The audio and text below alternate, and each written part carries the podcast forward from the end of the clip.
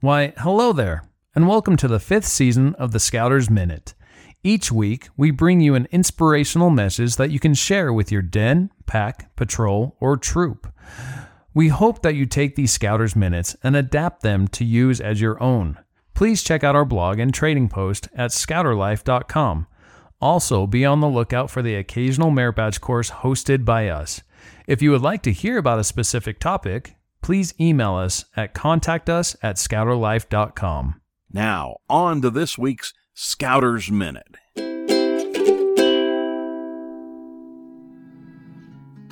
This month, we are starting on the Personal Fitness Merit Badge. This is one of the three merit badges that will probably take you the most time as there are tracking requirements of about three months. This merit badge will challenge you as you run your mile, complete your push-ups, sit-ups, and or pull-ups. The goal is to better your outcome each time that we have a recording day. If we don't treat our bodies well, they will not do well when it comes time to see how fast we can run or how many reps we can do. Back in the 1950s, the Massachusetts State Board of Health published the following, which was also included in the Scoutmaster's Handbook during that period. It's entitled Health Creed.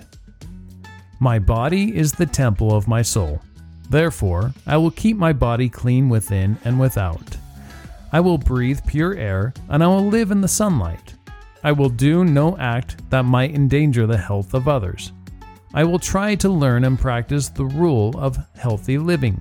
I will work and rest and play at the right time and in the right way, so that my mind will be strong and my body healthy, and so that I will lead a useful life and be an honor to my parents, to my friends, and to my country.